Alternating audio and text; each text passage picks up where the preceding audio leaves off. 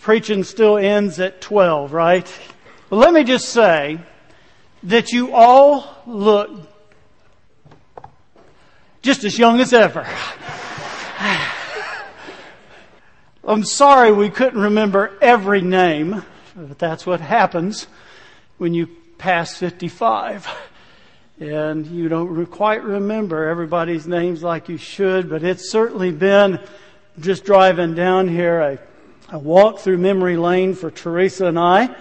And uh, it was, it is truly a homecoming for us because it's so good to see you, each and every one of you, as well as many other uh, new faces. And when you begin to reminisce, you start th- thinking about things running through your head. The original pulpit committee who called us and we met in the fellowship building there and I'll never forget they were talking about how many resumes they had gone through and then uh, someone said and oh yeah and we found we were about to give up and we found yours down between the seat where the french fries are and didn't know whether to take that as an encouragement or not but anyway they, uh, everything just worked out well. And we enjoyed our years here, but again, the, the memories just rush through your head. And, uh, one thing that I remembered immediately was I'll never forget, I was here about two or three weeks and Dean, I think it was your boys, invited my son to go hog, wild hog hunting. I, you know me, I don't know anything about hunting or fishing. Remember, I'm just not quite a country boy. But he came back late and he was torn from head to toe. He was dirty and filthy.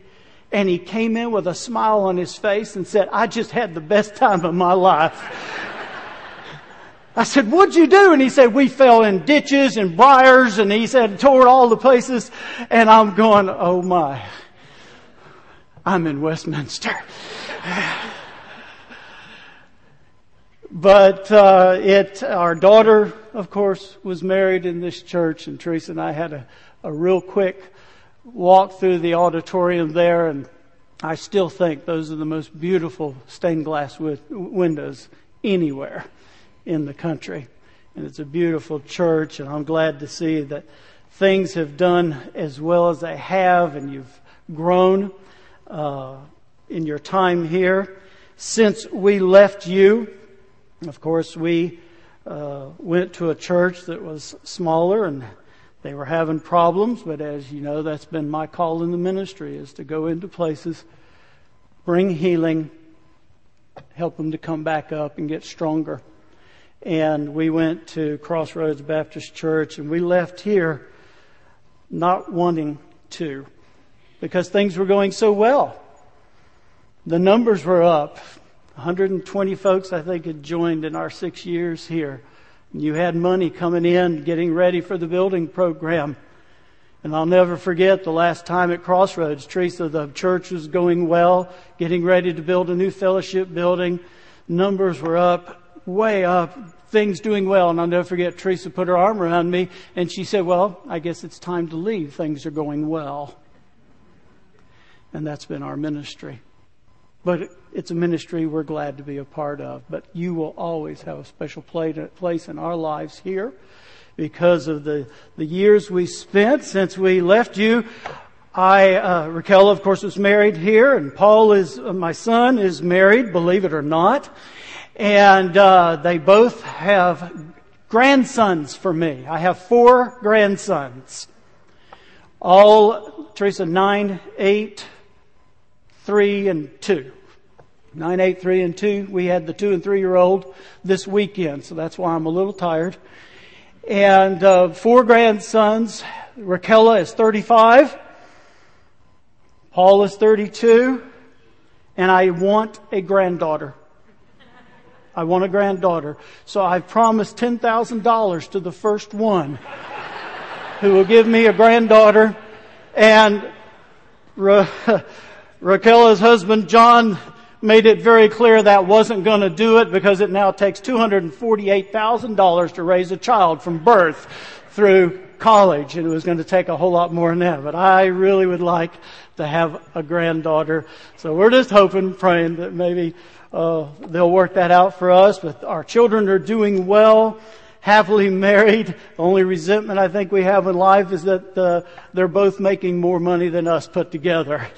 And uh, so I guess that's good.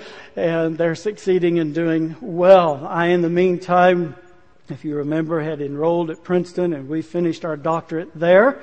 Teresa has her master's plus 30 hours and she's a food science teacher and has just accepted an adjunct position at Toccoa Falls to start teaching uh, sustainability at the Toccoa Falls College uh, to train missionaries on the foreign field. So we've come a long way in our lives and, and we're happy to be here today. Thank you. We're proud that you asked us back here. I can now say I've been asked to all my former churches.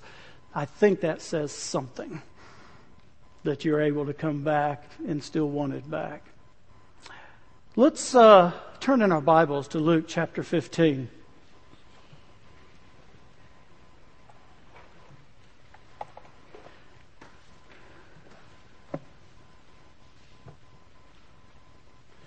Luke 15, verses 1 through 3, to begin.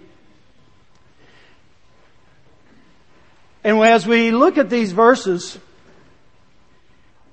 we're going to also be reading verses 11 through 32, and most of you are going to recognize this as the story of the prodigal son.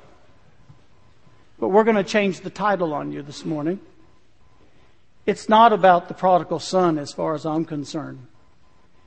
It's about a prodigal God. And I'll explain in just a moment.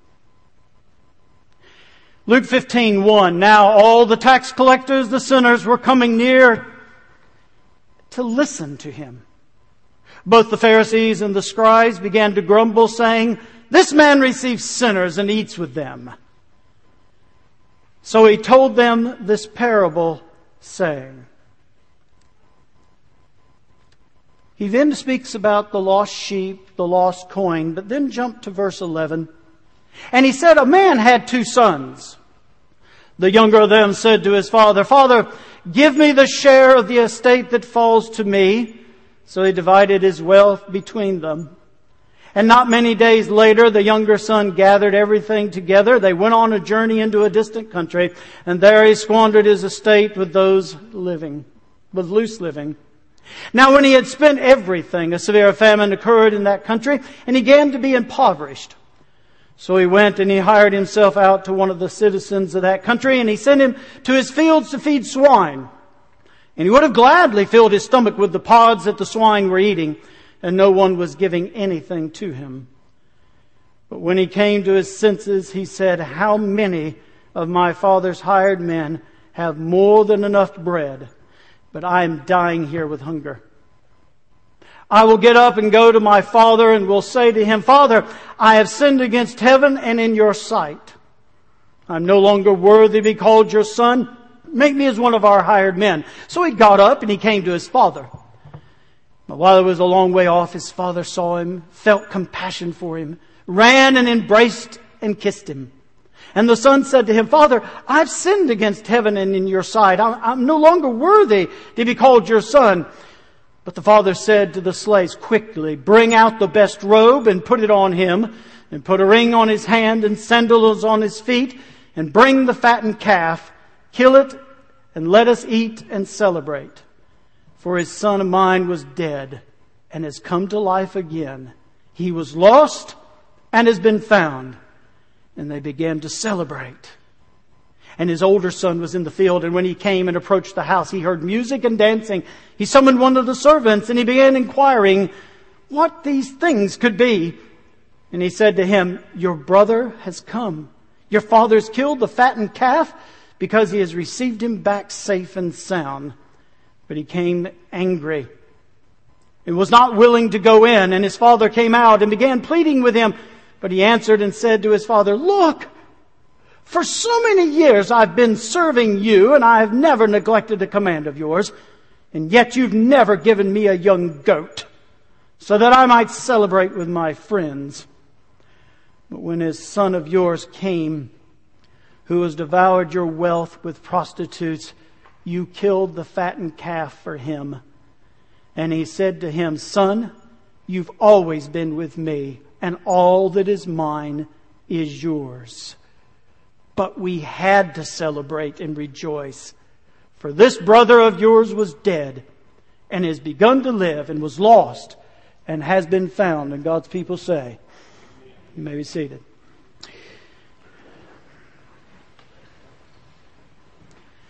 The idea comes from Keller's book, The Prodigal God. And if you remember in the story of the prodigal son, we have the essentials of the gospel message and God's grace. The plot is simple, and for you that have heard it many times, you know it. But the plot is rather simple because here's a guy with two sons, and the younger wants his inheritance. In fact, he insists on it, promptly leaves, squanders it. The older son remains at his father's side for those years and works and is obedient. And then this younger son comes home and he's wasted everything and he deserved nothing from the father. He's just hoping he can be a slave of the father. But instead, he's received back as a son he comes home. The problem with the title Prodigal Son is that it's probably a bad title for this because the story starts off with a man had two sons. And it ends with the father not only graciously receiving that younger son, but also having to plead with the older one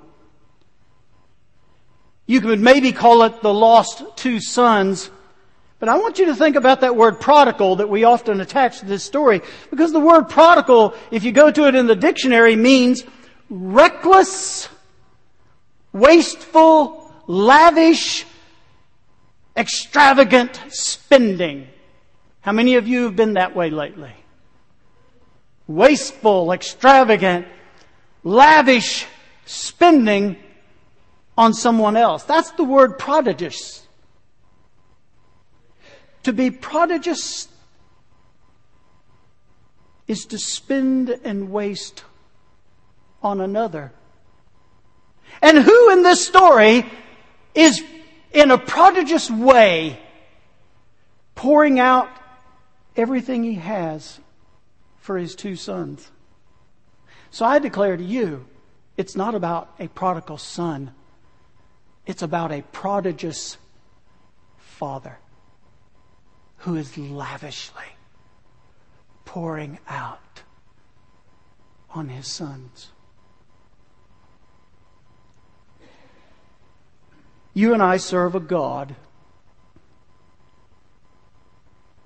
who's in the business of loving and forgiving. Amen? We are in a, have a father who just goes out of his way to pour out his grace on us. And that's what this story is about. In fact, as one commentator said, God's grace is downright reckless. Because he's just spreading it everywhere. So Jesus uses a parable, which is nothing more than a short story based on common experience, to try to put this point across. But before we get into the story completely, note in verses 1 through 3, there's two different kinds of people here. We first of all have tax collectors and sinners, it says. Chapter 15, verses 1 and 2. You might say they will correspond to this younger brother who go out and just waste their lives indulging in all their passions and desires. But here are these people, these tax collectors, these sinners, coming near, it says. They're coming near to Jesus to hear him because they had already begun to learn. Here is someone that we might actually find mercy with. And when you're a sinner, and when your life has been wrecked by sin, and your life has been wrecked by sin, there is no better place to go than to the Lord Jesus Christ.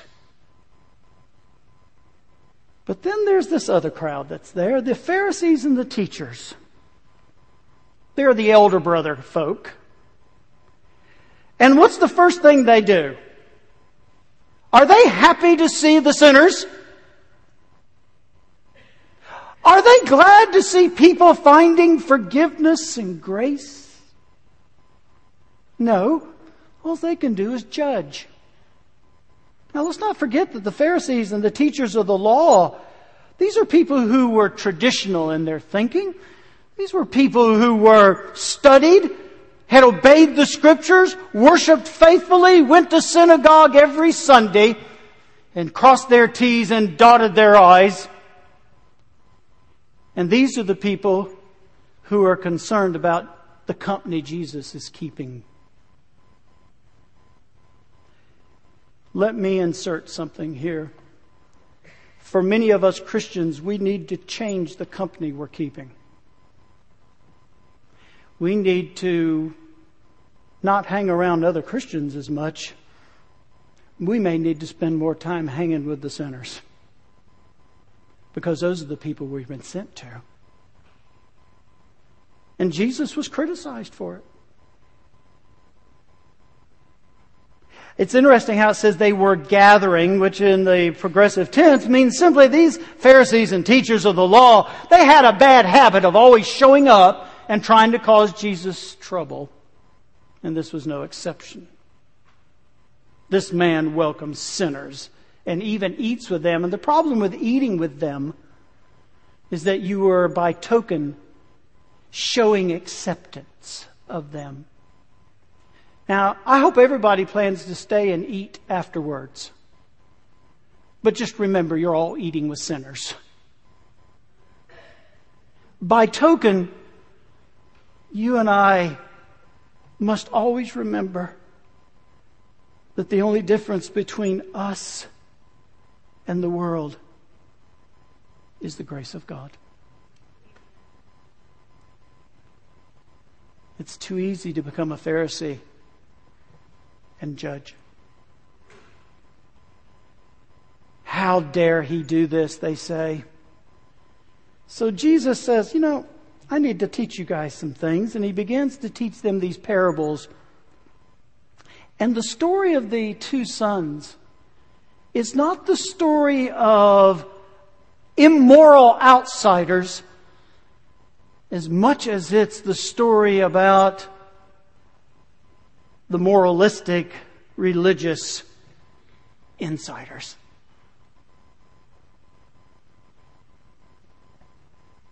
And its possibility is it a possibility that the younger brother left because he couldn't stand the self righteousness of the older brother?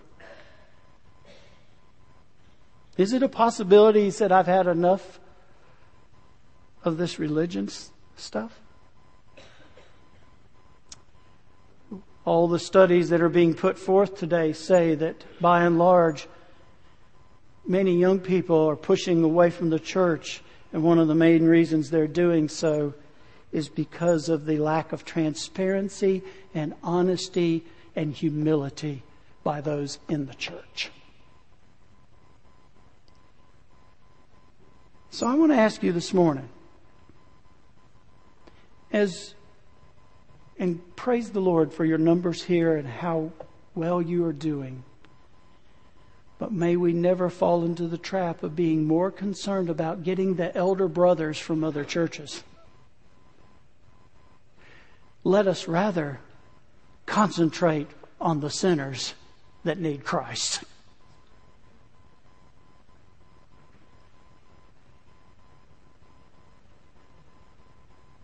Jesus says, I care.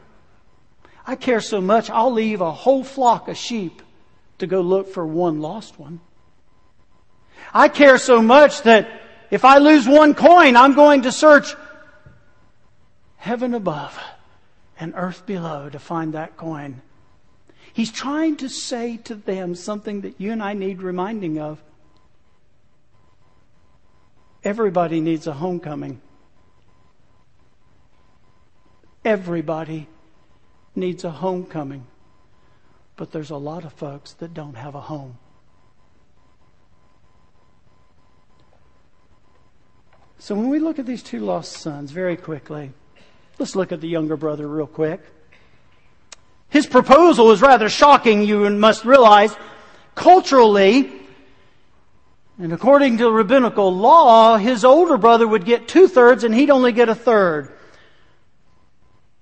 And so basically, he's saying to the father, I want my third now so that I can go. But how many of you want your inheritance before the father dies? You know, that's rather impertinent, isn't it?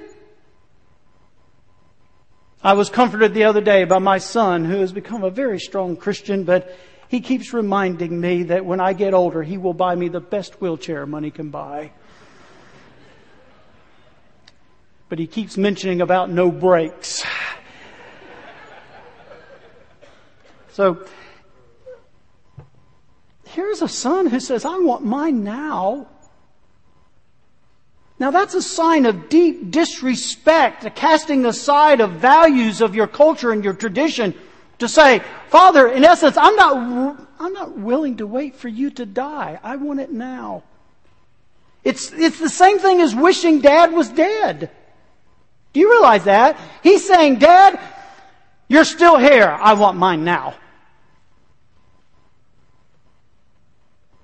I want out. I can't stand this self-righteous brother of mine. And I'm not willing to pay by the rules anymore. There's a whole world out there to enjoy. Let me go.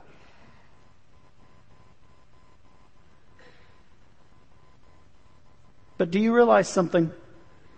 In asking for that wealth, he's asking for the family's very living. And here's why I know that.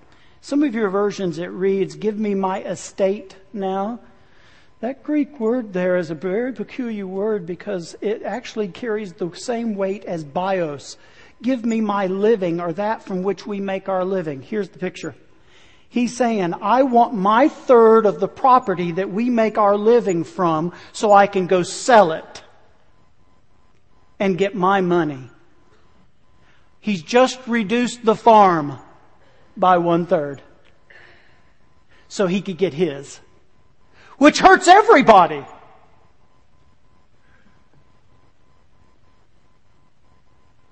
In other words, I don't care about you.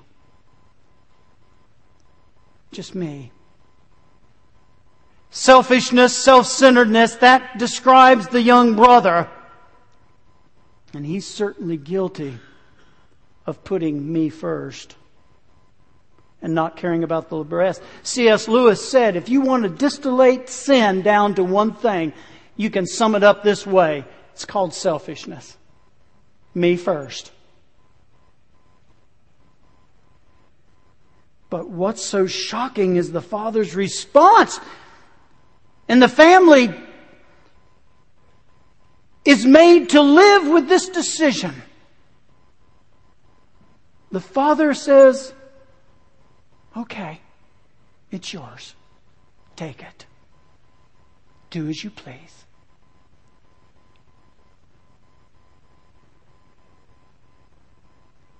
Why did he do that? Because the father understood his young son.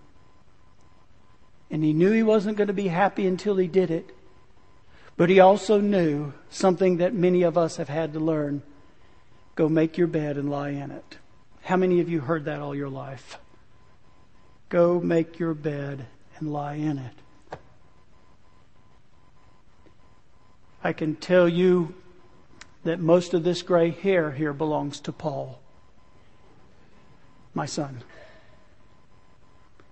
How many times did I stand even at that parsonage window over there and wait for him to come back in that stupid Jeep that broke down all the time? Do you remember that? And I never understood why it wouldn't go in gear and why the transmission was constantly messed up in that thing until I found out he was mud bogging. It's your fault. No. it's always the deacon's kids. But anyway, uh, you pray, you worry, you pray, you worry. But you finally reach that point where you realize it's gonna, God, it's gonna be you. You're gonna have to straighten him out.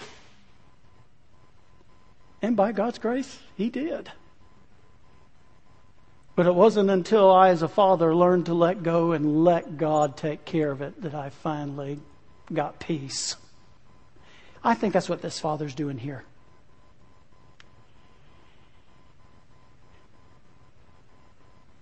And he goes into this far country and he prodigiously squanders and spends all of his wealth that he has.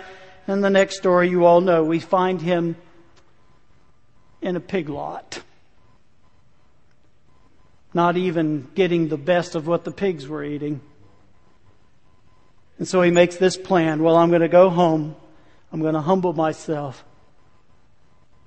And I'm going to admit to my father, I've done wrong. Just please make me as one of your servants. But don't miss this point as you contemplate on it. At least he had a home where he knew he could go to. That's important. He had a home. He knew there was a place where he would receive mercy and love and grace. Church, does this county know that they can come home to Westminster First? That's an important question for you. So when he gets home, not, you know, I, I wished I could have been like this father, but I was like the rest of you. Oh, Paul, I'm glad you're safe. I'm going to kill you. Y'all ever been that way?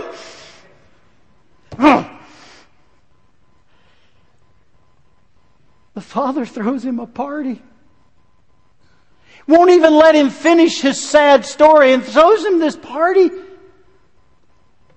In fact, the father runs to him. Now don't miss this picture. In order, the patriarch would have never run to the child. The patriarch would have stood and let the child come to them. He runs, but in order to run, he has to lift up his robe. Patriarchs don't lift up their robes and show their legs. That's like slaves and children.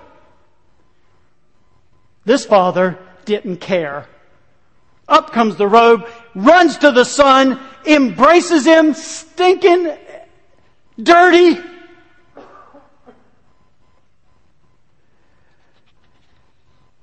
and can't at that point give him enough love. He restores him. Here's what he does. He gives him the best robe. Who in the house do you think had the best robe? The father. The father takes his best suit, puts it on his son, which emblematically says, you're now a part of the family again. And God's people say, praise the Lord. What? Yes, you've just gone from the pig pen. Now, you've been re-inherited. Re-inherited? Yeah. So at this point, he's dumbfounded. Then he gives him a ring. A ring is always a signature of your belonging to the family as well as authority in the family. He puts shoes on his feet he prepares a feast using the fattened calf, which is always saved for the most special of occasions. And the next thing you know, music is breaking out and everybody is celebrating. Everybody is happy. And what a homecoming for a young man who didn't think he had a home. May you and I make sure that Westminster and Oconee County and South Carolina may we make sure that they know they have a home to come to where we will treat them like royalty, brothers and sisters in Christ. And so I wish the story ended there, don't you? But then we've got this older brother who went to the Baptist church. His, uh, his response was furious. And he ends up insulting the father. Look at what happens very quickly. He's upset, first of all, about the cost of everything. Do you notice that? Especially the fattened calf. You never even gave me a goat. Folks, the cost should never matter when we're talking about lost souls. The cost should never matter when we're talking about the needs of people who need to come home again. But if you've got this elder brother, first thing he does is look at the budget.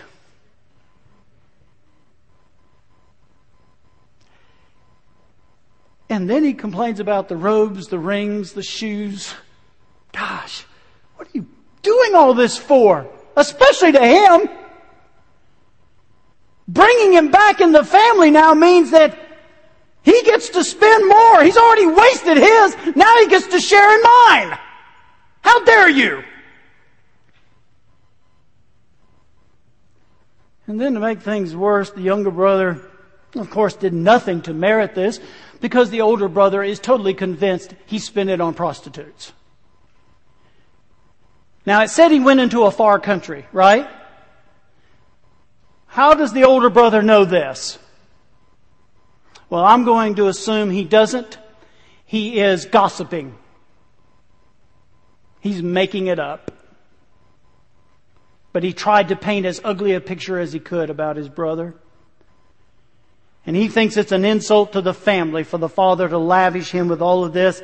And so he speaks then of his own faithfulness. He said, Now, Father, I've been right beside you. I've worked. I've labored. I've done everything you've asked me to do. In other words, God, why are you spending so much why is so much being required to reach others? And we're here getting nothing.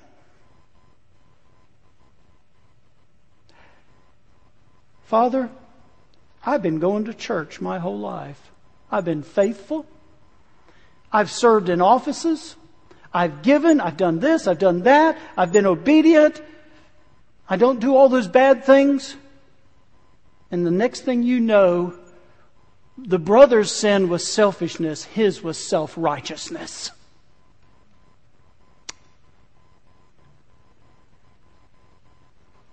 And so when he finds out about all of this, he, the slave that had come out to him said, Come on, join the party. And he said, I'm not coming. The father sends the servant out there. He won't come. He has just insulted the father. When the father says, Come, you were to come. He said, I'm not doing it. He's standing on the outside pouting. But this is the part I want you to get as we close. That same loving father who wrapped that sinful younger son in a robe and a ring and a fattened calf and throws a party for him does something, don't miss this, he does something even more miraculous for the older son. It says that he went out to him.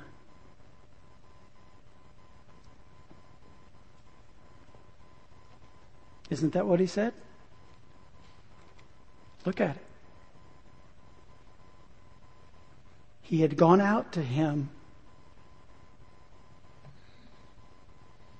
he demeaned himself.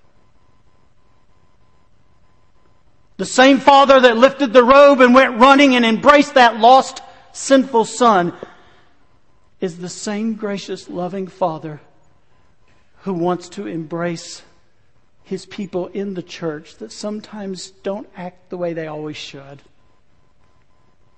who sometimes get a little bit puffed up, who sometimes get a little bit too self consumed or self focused.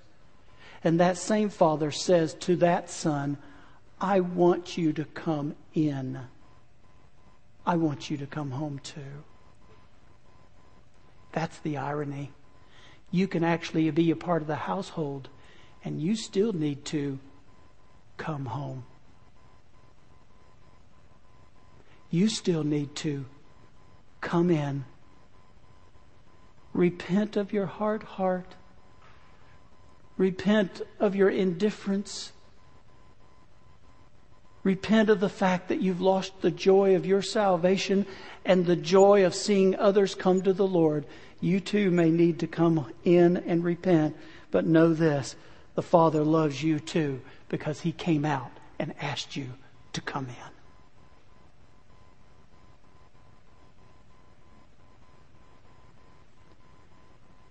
Sadly, the story doesn't tell us if the Father's response softened him enough to repent. We're left hanging. But on this homecoming, I come with one message come home. Come home to the Lord. If you're a lost sinner and you've wasted your life in riotous living, maybe you're in the church and you've gotten cold and different.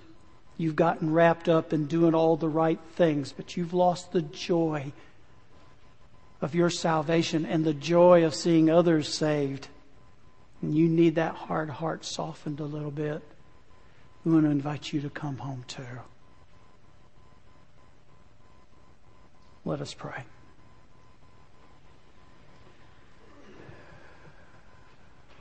Our God and our Father, we submit this story and the message of this story to your people under what we pray has been the anointing of your Spirit that you would speak to each according to their need.